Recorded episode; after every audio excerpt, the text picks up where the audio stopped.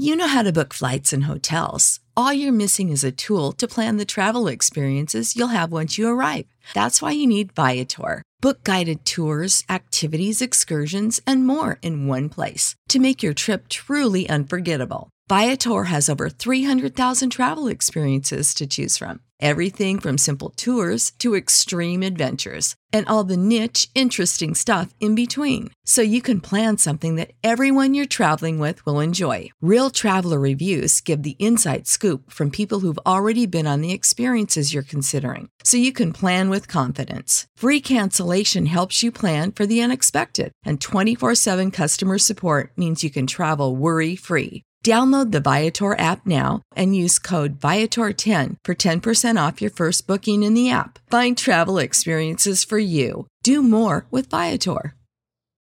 For the ones who work hard to ensure their crew can always go the extra mile, and the ones who get in early so everyone can go home on time, there's Grainger, offering professional grade supplies backed by product experts so you can quickly and easily find what you need. Plus, you can count on access to a committed team ready to go the extra mile for you. Call, clickgranger.com, or just stop by. Grainger, for the ones who get it done.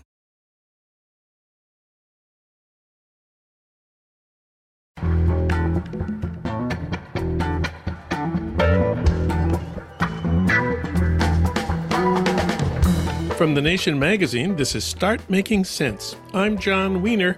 Later in the hour, Afghan girls who escaped from the Taliban. The story of a boarding school that evacuated its students from Kabul during the chaotic withdrawal of the Americans and moved to Kigali, Rwanda.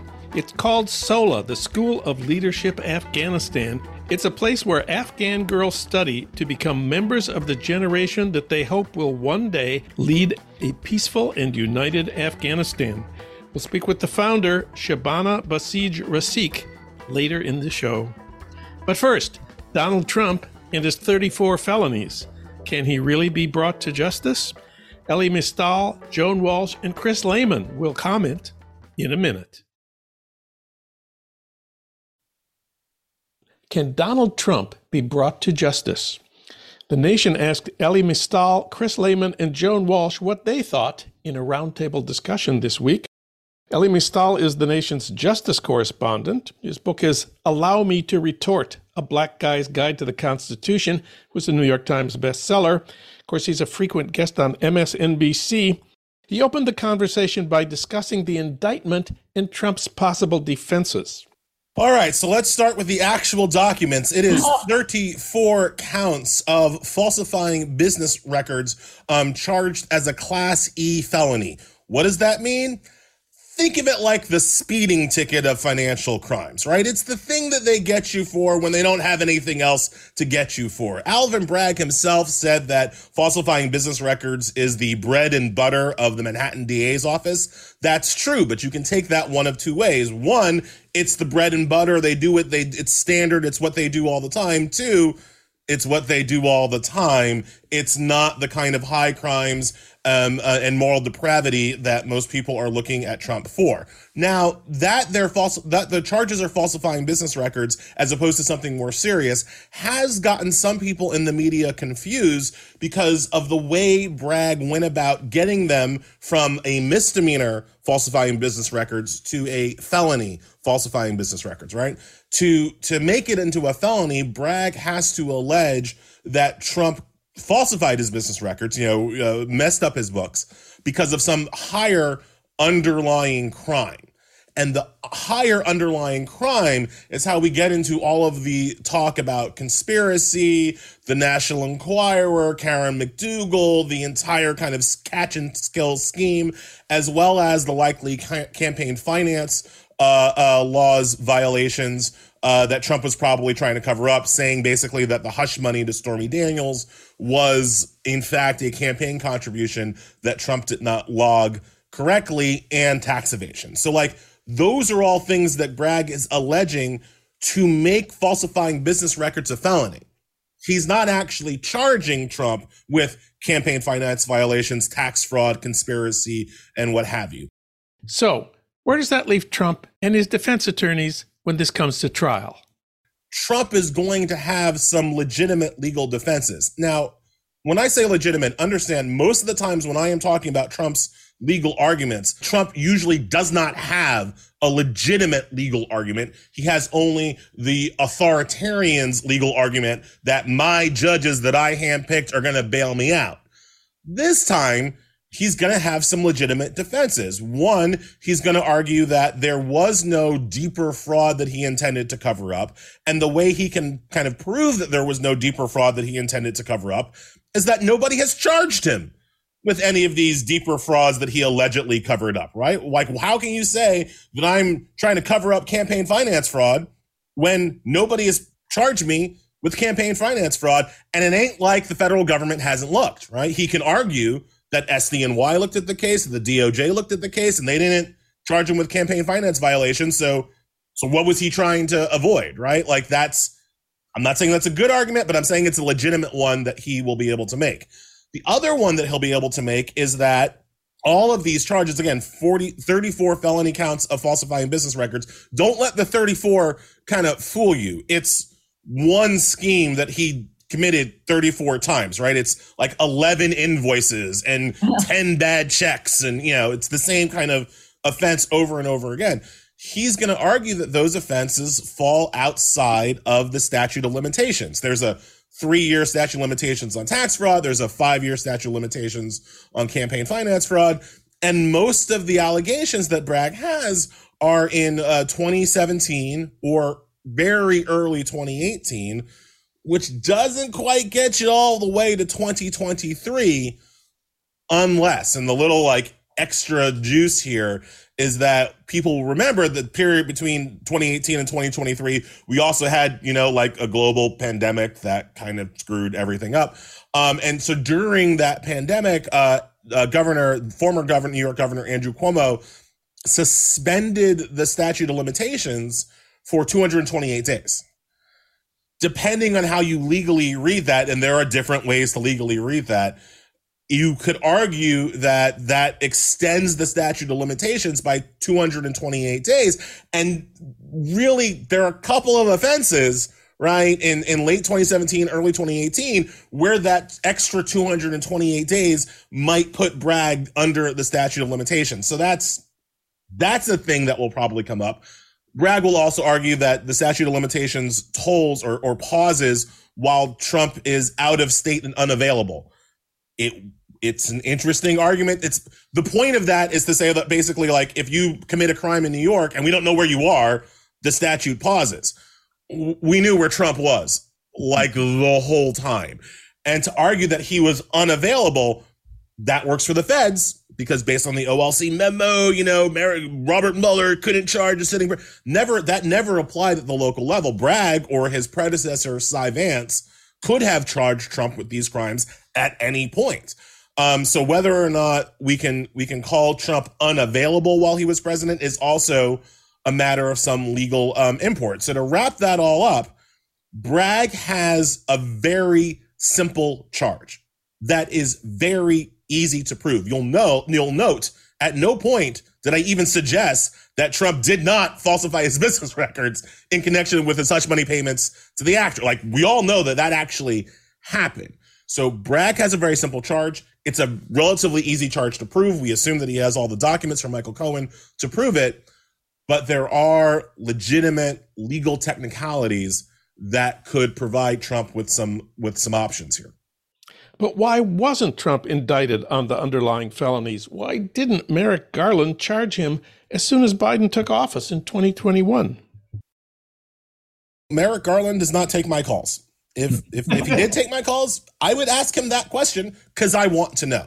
The argument that the feds haven't charged Trump with this yet starts with Bill Barr. And we know that Bill Barr refused to let the DOJ, including his minions at the Southern District of New York, that's the federal uh, um, place in, with jurisdiction over Manhattan. We know that Bill Barr quashed the, the, the, the investigation. Okay, that's on Barr's, you know, eternal soul. What's the argument for Merrick Garland not having these charges ready to go January 2021 or at least March 2021 once he was uh, once he was appointed. Where's the argument for Damian Williams, the current USAO of SDNY, um, to not have these charges ready to go by May? Like why didn't why weren't they ready with all of this?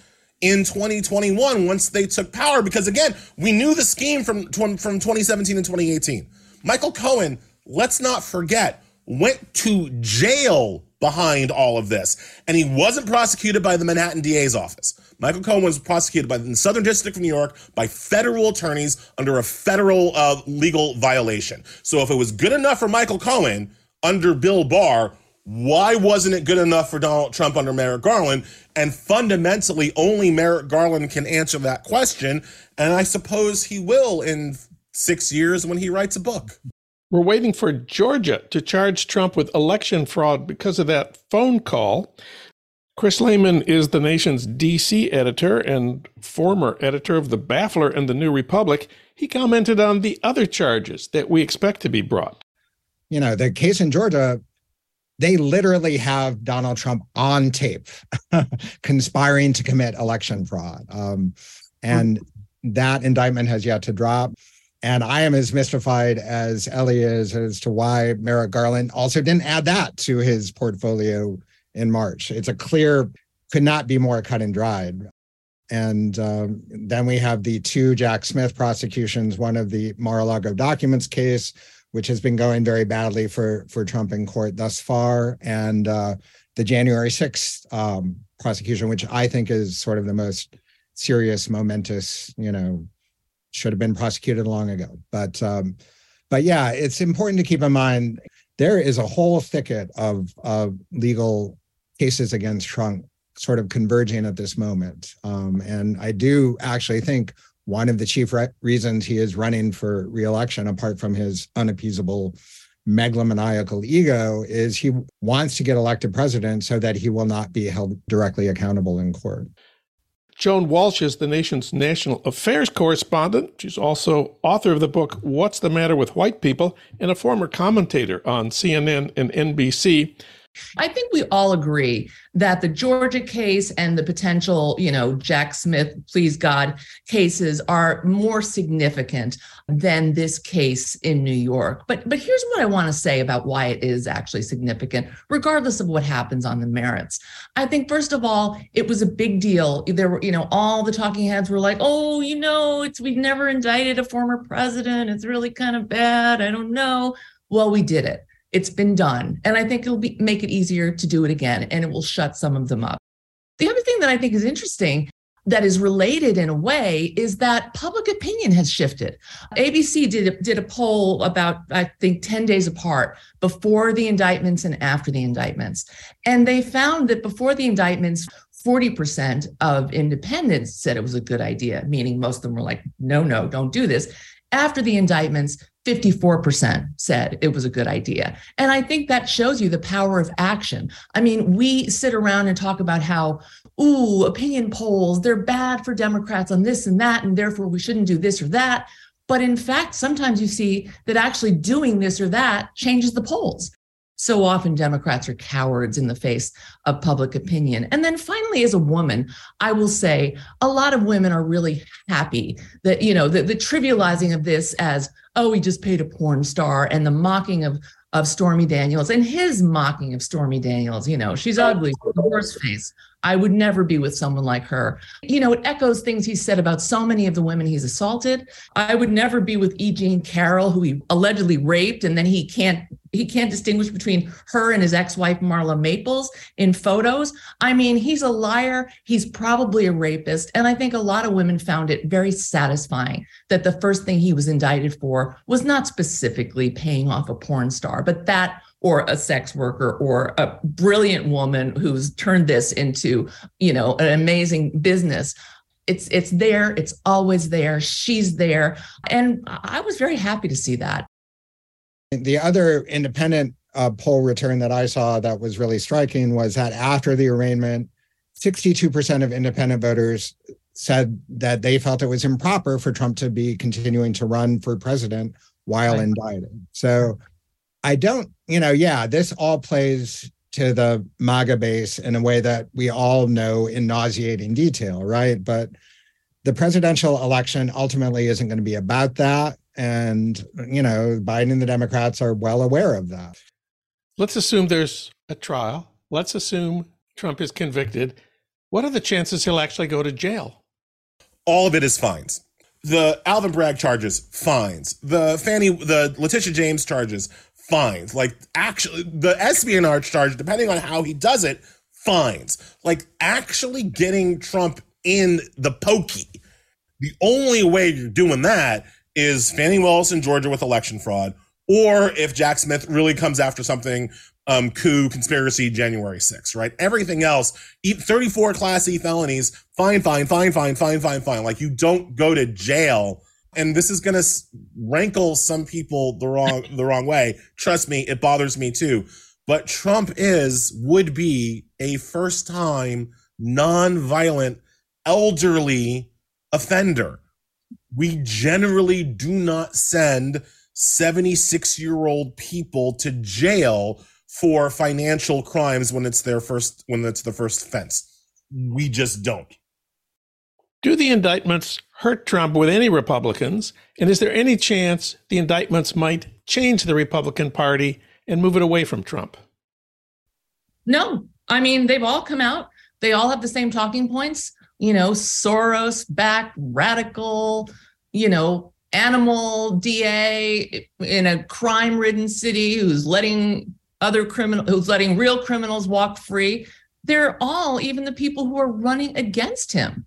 That's what they're saying. So no, they, they this has not dented him with Republican leaders, and not much with Republican voters from the polls I've seen. Maybe a couple points, which really don't matter. Um, so no.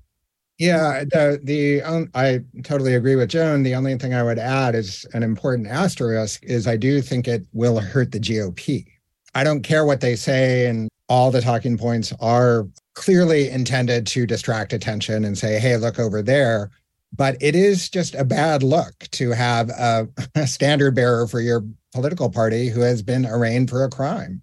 It is also important to remember that GOP, the GOP lags in national voter registration. So therefore, the independent vote is critical to winning a national election. And as we were saying earlier, independents aren't liking the way this this looks. It is insane that the GOP is attacking the indictment in this way and Trump is attacking the indictment in this way when, as I said, he's got legitimate legal defenses, right?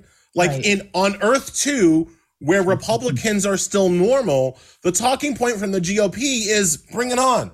Bring it on. I did nothing wrong. And now we're going to have a whole process and you can take all of the shots you want and the process will vindicate me um, that I did nothing wrong. Like that would actually be the winning argument if you were a normal conservative Republican person who believed in like the law and democracy and the rule of law being applied fairly and equally to everybody. You would welcome it. Oh, look, I am running to be president, but I am not above the law. I will subject myself to any legal strategy that you have against me because I know that I. No. That's that's a campaign ad, right? But no, it's got to be like, eh, Bragg is being controlled by Soros and really mean to me. Like, that's because of the warping, the weirding that Trump has done to our entire politics. People don't even see that he's that he would a normal politician would be handling this entirely differently than Trump and the entire sycophantic Republican structure. Finally, what is to be done? The way to hold pres- former presidents, public officials accountable is to make them former public officials. That's what's supposed to happen. We're supposed to, oh, look, that person did something wrong. We won't vote for him. And the thing that has tripped that up has been the Republican Party's descent into authoritarianism, right? Because the, this this is a this is a Republican Party problem because it is the Republicans who are supposed to kind of police their own and kick these bad people out of their party and therefore out of public life, and we won't and they won't do that. The real fix is stopping gerrymandering and abolishing the electoral college. The real fix is taking away the things that Republicans use to exert minority control over the majority of the population, taking those things away and having people vote other vote the bad guys out. It is the classic Churchillian the solution to the ills of democracy is more democracy. That's how you actually fix it. Elie Mystal, Joan Walsh, and Chris Lehmann. Read them at thenation.com. And you can watch the full conversation at the Nation's YouTube channel, youtube.com slash the nation. You know how to book flights and hotels. All you're missing is a tool to plan the travel experiences you'll have once you arrive. That's why you need Viator. Book guided tours, excursions, and more in one place. There are over 300,000 travel experiences to choose from, so you can find something for everyone. And Viator offers free cancellation and 24 7 customer support for worry free travel. Download the Viator app now and use code Viator10 for 10% off your first booking in the app. Find travel experiences for you. Do more with Viator. Without the ones like you, who work tirelessly to keep things running, everything would suddenly stop. Hospitals, factories, schools, and power plants, they all depend on you. No matter the weather, emergency, or time of day, you're the ones who get it done. At Grainger, we're here for you with professional grade industrial supplies. Count on real time product availability and fast delivery. Call clickgranger.com or just stop by. Grainger for the ones who get it done. When you need mealtime inspiration, it's worth shopping Kroger, where you'll find over 30,000 mouthwatering choices that excite your inner foodie. And no matter what tasty choice you make, you'll enjoy our everyday low prices, plus extra ways to save, like digital coupons worth over $600 each week. You can also save up to $1 off per gallon at the pump with fuel points. More savings and more inspiring flavors make shopping Kroger worth it every time. Kroger, fresh for everyone. Fuel restrictions apply.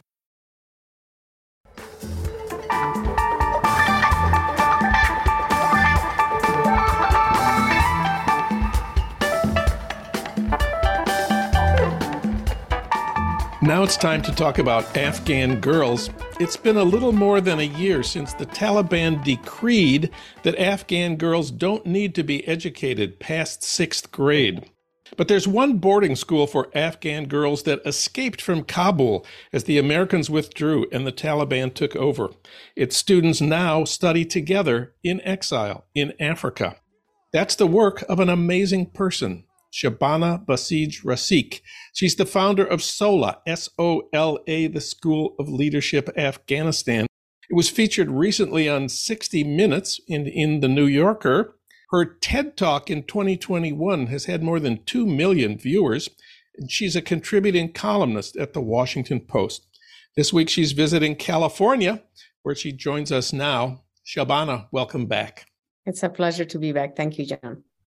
Before we get to the story of how you got your students and staff out of Kabul in those chaotic days when the Taliban had the airport surrounded, let's talk about the recent history of education for girls in Afghanistan.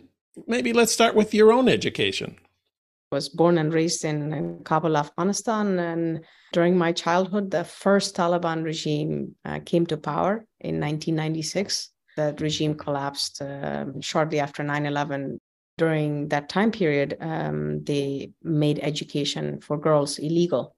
And so I grew up during that time and was incredibly fortunate because my parents decided that it was uh, riskier to raise their children, especially their daughters, without an education. So they took that risk, um, that enormous risk to themselves and all of us um, to make sure that my sisters and I received an education under the under the Taliban regime, which meant um, that my sisters and I um, attended secret schools. These are underground schools that um, were operated by some of the most remarkably brave Afghan women who also um, decided that uh, it was riskier for uh, the Afghan society um, to have a generation of Afghan girls uh, without access to education than to risk the, their lives and the lives of their families to open up their living rooms to educating Afghan girls. And, and that's how I received my first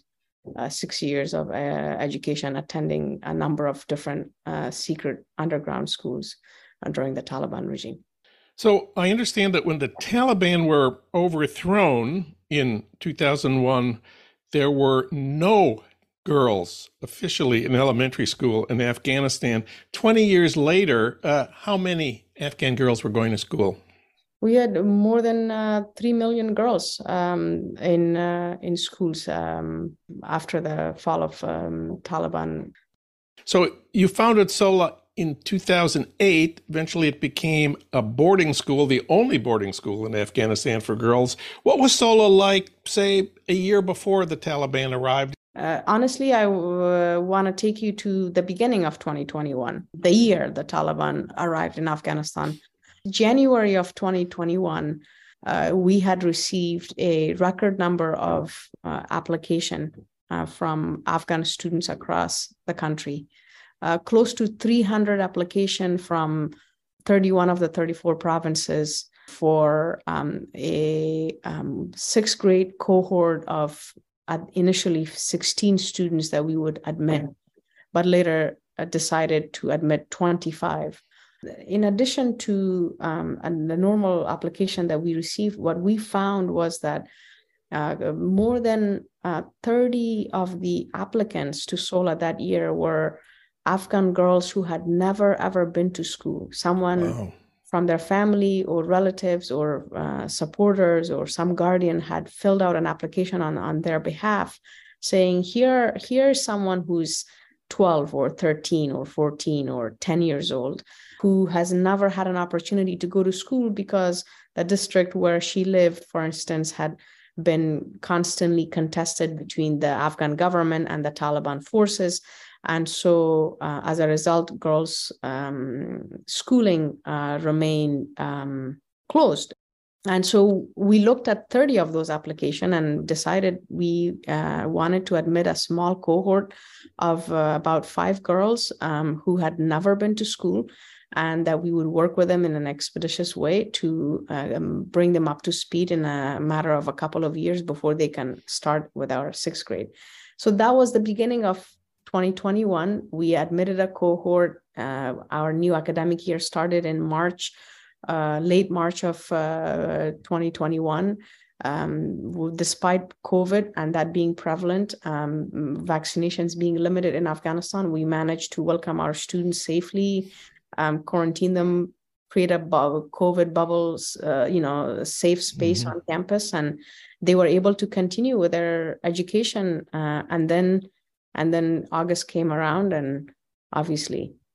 So, August, August 2021, everybody had known the Americans were leaving, but nobody realized how fast the Taliban would arrive and how chaotic life in Kabul would become in that last week. Kabul fell on August 15th, and these were the days when getting a even a single person through the panicked crowds outside the airports and through the Taliban checkpoints seemed nearly impossible but you got 100 girls and 150 teachers, staff, and family members out. How did you do it? It didn't start in August. Our preparation started right after the announcement made by the um, US government in April of 2021 of unconditional withdrawal of US troops from Afghanistan. I knew, Jon, that it was a matter of time before it would be irresponsible of us to um, operate a boarding school for Afghan girls inside the country. Even with that, the possibility of Taliban takeover and that that quickly was not something that had entered my imagination, quite frankly. Um, a lot of people that I spoke with, whether that was in Washington, D.C. or Kabul City, there were other scenarios that kept coming up. Those scenarios still concern me because our students really um, did come to us from 28 of the 34 provinces. So I worried about their safety, about road safety as they would go home from the school for vacation and so on. And so um, the, the, the idea that made most sense uh, was let's engage all of our students and our community in a study abroad program, whether that lasts six months or a year it will give our community an opportunity to be in a safe place, to provide our students continuity of learning, um, to make sure that they, they don't have disruption to their learning as we figure out what happens politically in, in inside the country. And so with that, uh, we uh, engaged in a number of conversations about where we would take our study abroad program. a neighboring country made most sense because of familiarity, proximity, etc. But uh, the reality was that so many of our neighboring countries were already overwhelmed by the number of Afghans who were quickly becoming refugees in those countries. We weren't making much of a, a traction in, in those conversations. And so, out of the blue, uh, the um, option that came became our reality was um, taking our entire school community to Rwanda, an East African nation that is, uh, in so many ways, a remarkable home for SOLA community now. Uh, and tell us, please, the story of how you got everybody into the airport through the chaotic crowds and checkpoints. We initially were supposed to be departing Afghanistan on our own um, chartered flights uh, out of Kabul city um, on August, uh, just a few days after um, the 15th. As we were finalizing those plans, of, of course, Kabul fell to the control of Taliban on the 15th and turned our um, carefully planned study abroad program into a traumatic uh, evacuation out of uh, Afghanistan. But uh, we um, really uh, couldn't present as a as a school community getting out and so our students and our faculty and staff member and their family members really um, showed up uh, at the airport as family units and this is because the Taliban would not have allowed a large group of girls to leave altogether. Yes, but at the same time, you know, we we weren't just trying our luck. We had um, I had been in conversation with the U.S. government and also the government of uh, Qatar for quite some time, and um, they were instrumental in in our success. You know, they had they were the ones ultimately giving lists of names of people who would get out of the country and our community members, our students and family members and so on they were put on that list and fortunately initially the the idea was that we would all leave in the same day but because of the chaos of the crowd as you are very well familiar with it ended up taking um, three days uh, for our entire community to get out. And i look at all of this it was a it was an incredibly difficult uh, experience for everyone.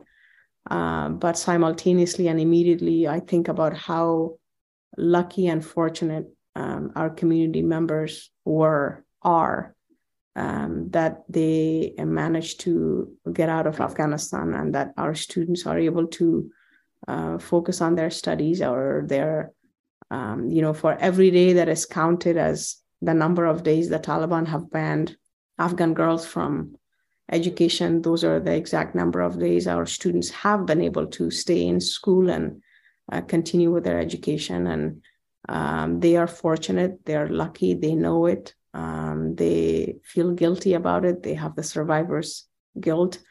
Um, and I know that it's a combination of all of this and the reality that will keep their focus on Afghanistan. And my hope is that as they uh, continue on with their education and when they become young professional uh, women, Afghan women in exile, that as soon as the opportunity is presented to them to be able to go back to Afghanistan and be part of the rebuilding of our nation, that um, that they will do that. And what's it like for your students now that they are living and studying at SOLA in Kigali?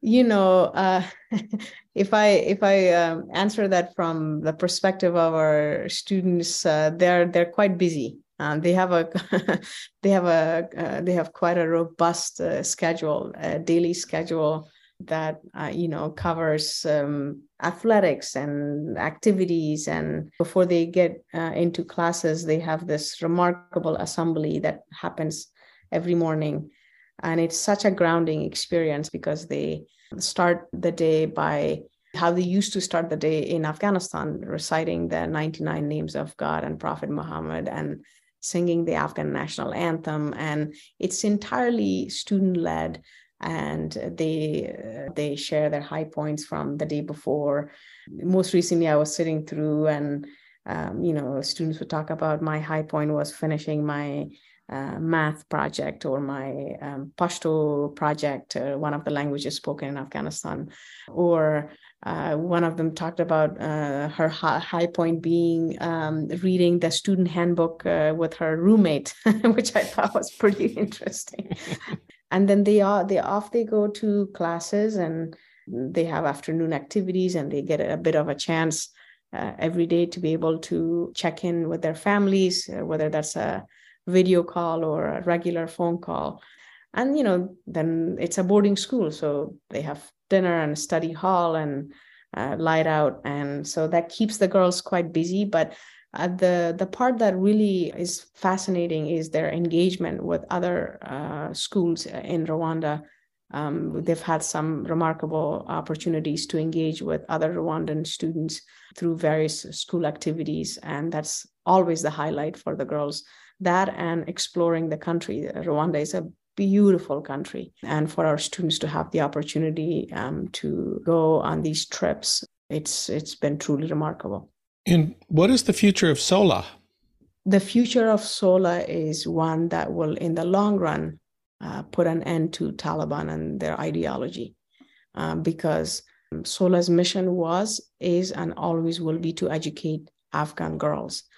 And that commitment uh, for us in the long run is uh, one of the most effective ways to eradicate um, Taliban and that kind of ideology, not just from Afghanistan, but from the region. So we are now in the process of establishing uh, permanence in Rwanda. We're focused on more than doubling our student population um, in the next couple of years in Rwanda. And we're looking at, uh, we have some really uh, grand plans that I'm hoping to be able to announce more publicly and share more publicly soon.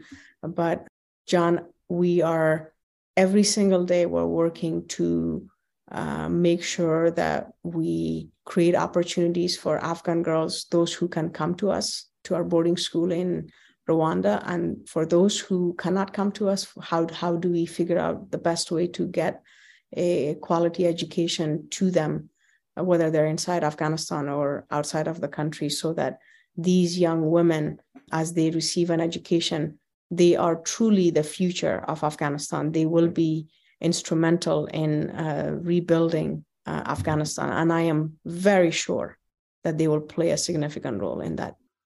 And in the meantime, what's it like right now for girls in Afghanistan? Having lived through the first Taliban regime, I still cannot pretend to fully understand what it must be like uh, for Afghan girls to be living under the current Taliban regime, uh, for, for Afghan women.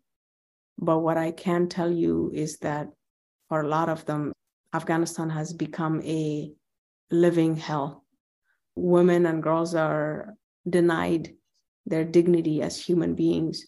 They are denied their most basic human rights, their most basic Islamic rights um, to exist, to be, and yet they are the most committed, the bravest group of people across all groups in Afghanistan, across all ethnic groups. These are some of the most remarkable, brave women who continue to fight, who continue to protest, knowing that the next day their dead bodies could appear uh, mm. in a dumpster, and yet they continue to um, speak up, to raise their voices.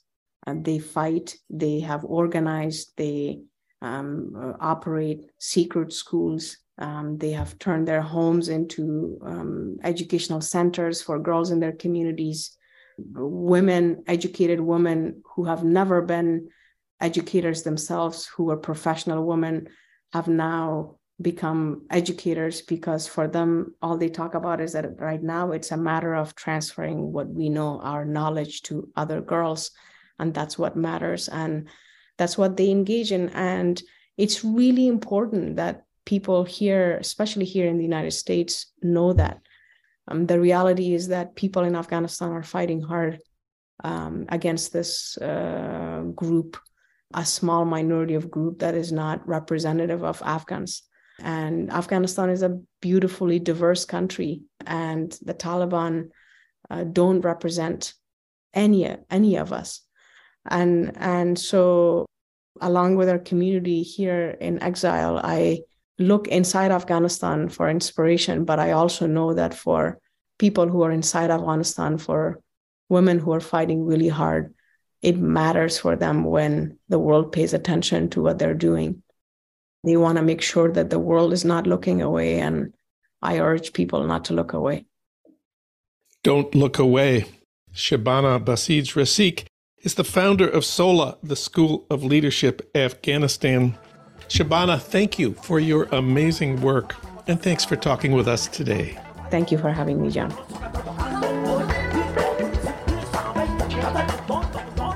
Start Making Sense, a podcast from The Nation magazine, is co produced by the LA Review of Books and recorded in Los Angeles at our Blythe Avenue studios. Renee Reynolds is our associate producer. Alan Minsky is our producer. Ludwig Hurtado is our executive producer. D.D. Guttenplan is editor of The Nation. Bhaskar Sunkara is president of The Nation. And Katrina vanden Heuvel is publisher and editorial director of The Nation. Our theme music is from Barcelona Afrobeat, licensed by Creative Commons. You can find out more about Start Making Sense at thenation.com and subscribe to Start Making Sense on Apple Podcasts or wherever you get your podcasts. I'm Jon Wiener. Thanks for listening.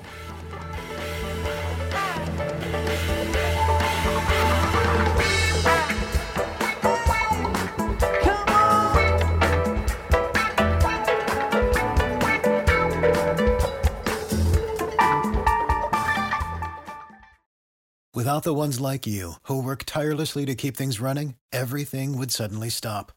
Hospitals, factories, schools, and power plants, they all depend on you. No matter the weather, emergency, or time of day, you're the ones who get it done. At Grainger, we're here for you with professional grade industrial supplies. Count on real time product availability and fast delivery. Call clickgrainger.com or just stop by. Grainger for the ones who get it done. When you need mealtime inspiration, it's worth shopping Kroger, where you'll find over 30,000 mouthwatering choices that excite your inner foodie. And no matter what tasty choice you make, you'll enjoy our everyday low prices, plus extra ways to save, like digital coupons worth over $600 each week. You can also save up to $1 off per gallon at the pump with fuel points. More savings and more inspiring flavors make shopping Kroger worth it every time. Kroger, fresh for everyone. Fuel restrictions apply.